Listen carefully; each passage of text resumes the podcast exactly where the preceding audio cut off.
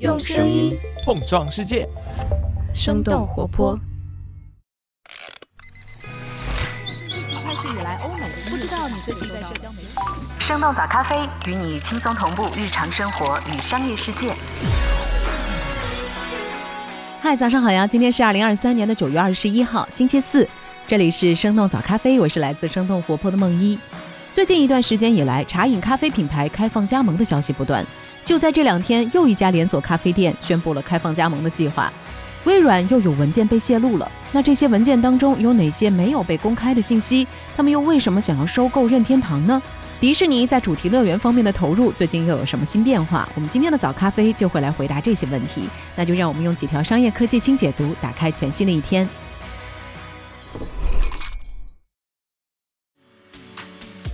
Teams 天好咖啡正式开放单店加盟。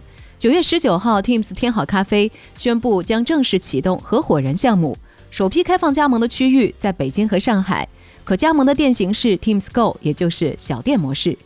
相比旗舰店和标准店，Teams Go 门店面积更小，位置更灵活，同时也更加注重消费者取餐的便利性。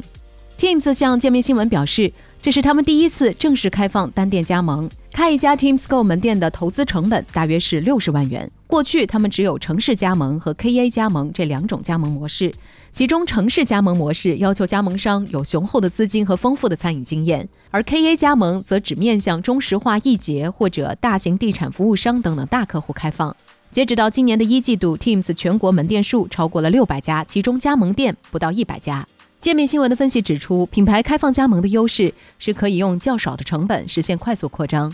Teams 中国的 CEO 卢永晨曾经表示，今年年底前，他们计划把中国的门店数量扩展到一千家。微软内部文件泄露，Xbox 更新计划曾经考虑收购任天堂。在美国联邦贸易委员会 FTC 阻止微软收购动视暴雪的法庭案件当中，微软未经处理就上传了部分的商业机密信息，这些文件被公开在法庭的网站上。九月十九号，有游戏玩家发现了这些文件。其实，在今年六月，作为微软竞争的对手，索尼在作为证人时提供了黑色记号笔处理过的文件。不过，被涂抹的内容在扫描之后仍然能够被辨识出来。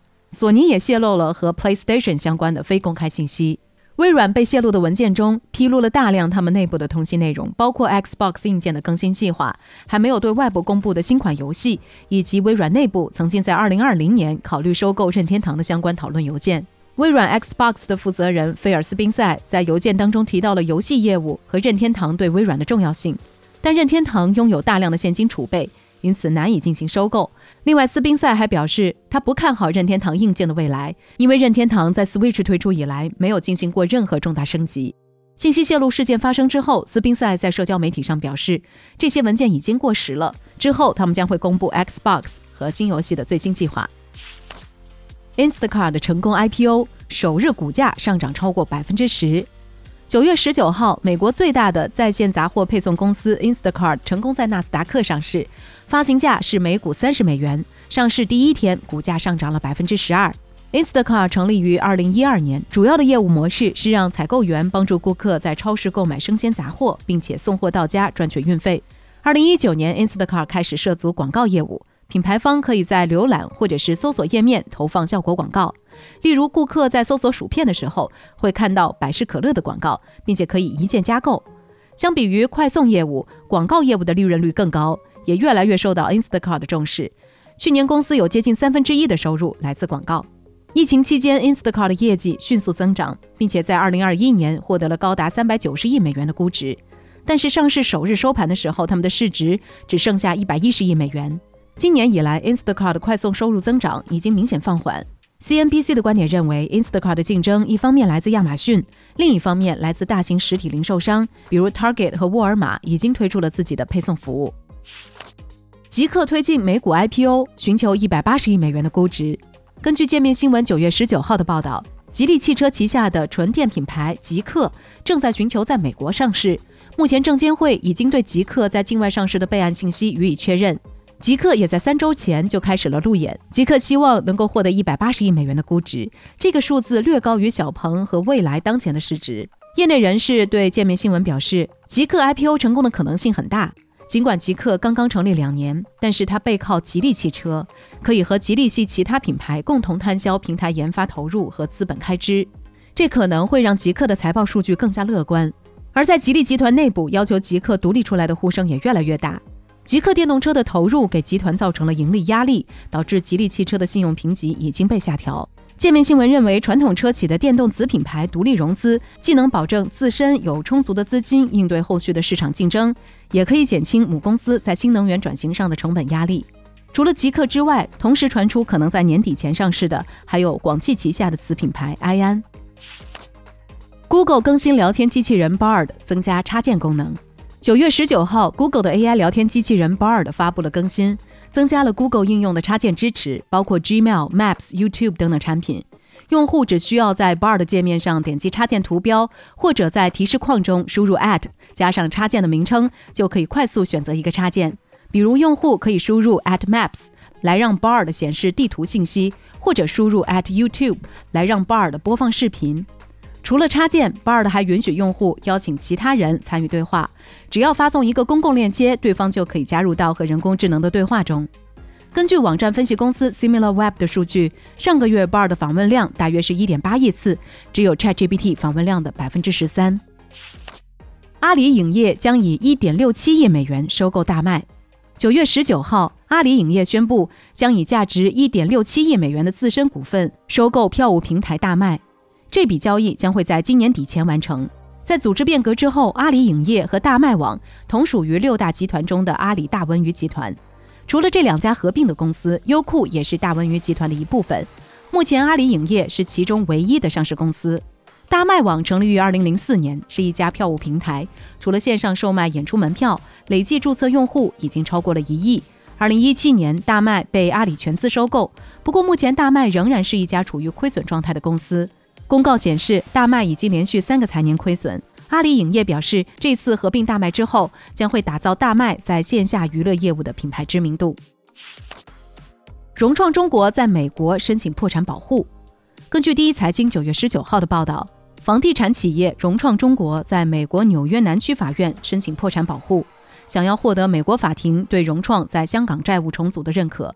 有律师表示，由于融创的美元债受到了美国法律管辖，所以公司在香港进行的债务重组必须获得美国破产法的认证。我们早咖啡在上个月的节目当中也提到，恒大也根据美国破产法第十五条在纽约申请了破产保护。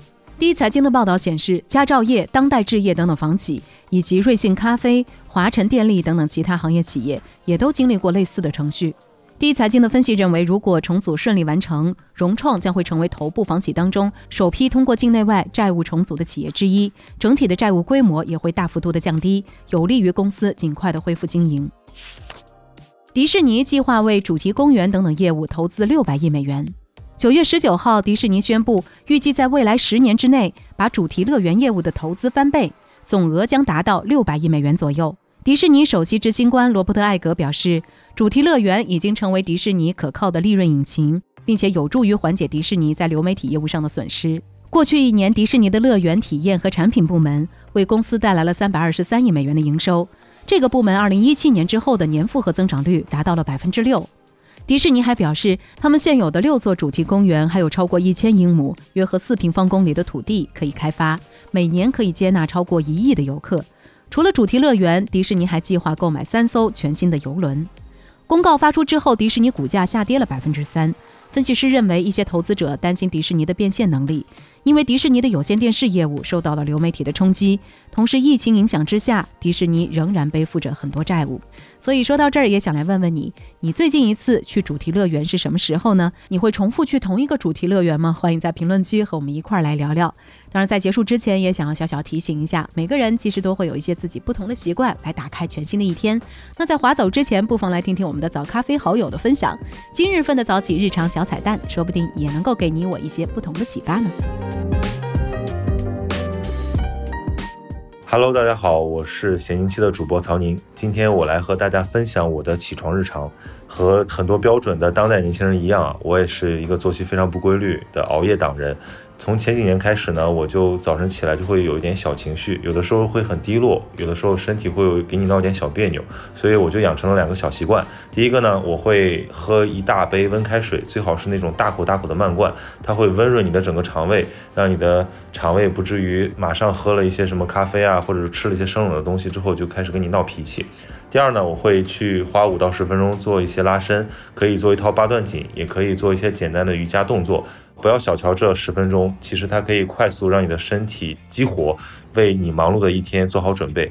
一日之计在于晨，希望大家能和我一起抓住早晨的时光，开启每一个全新的一天。这就是我们今天的节目了。我们其他的成员还有监制泽林，声音设计 Jack，实习生亏亏。感谢你收听今天的生动早咖啡，那我们就下期再见。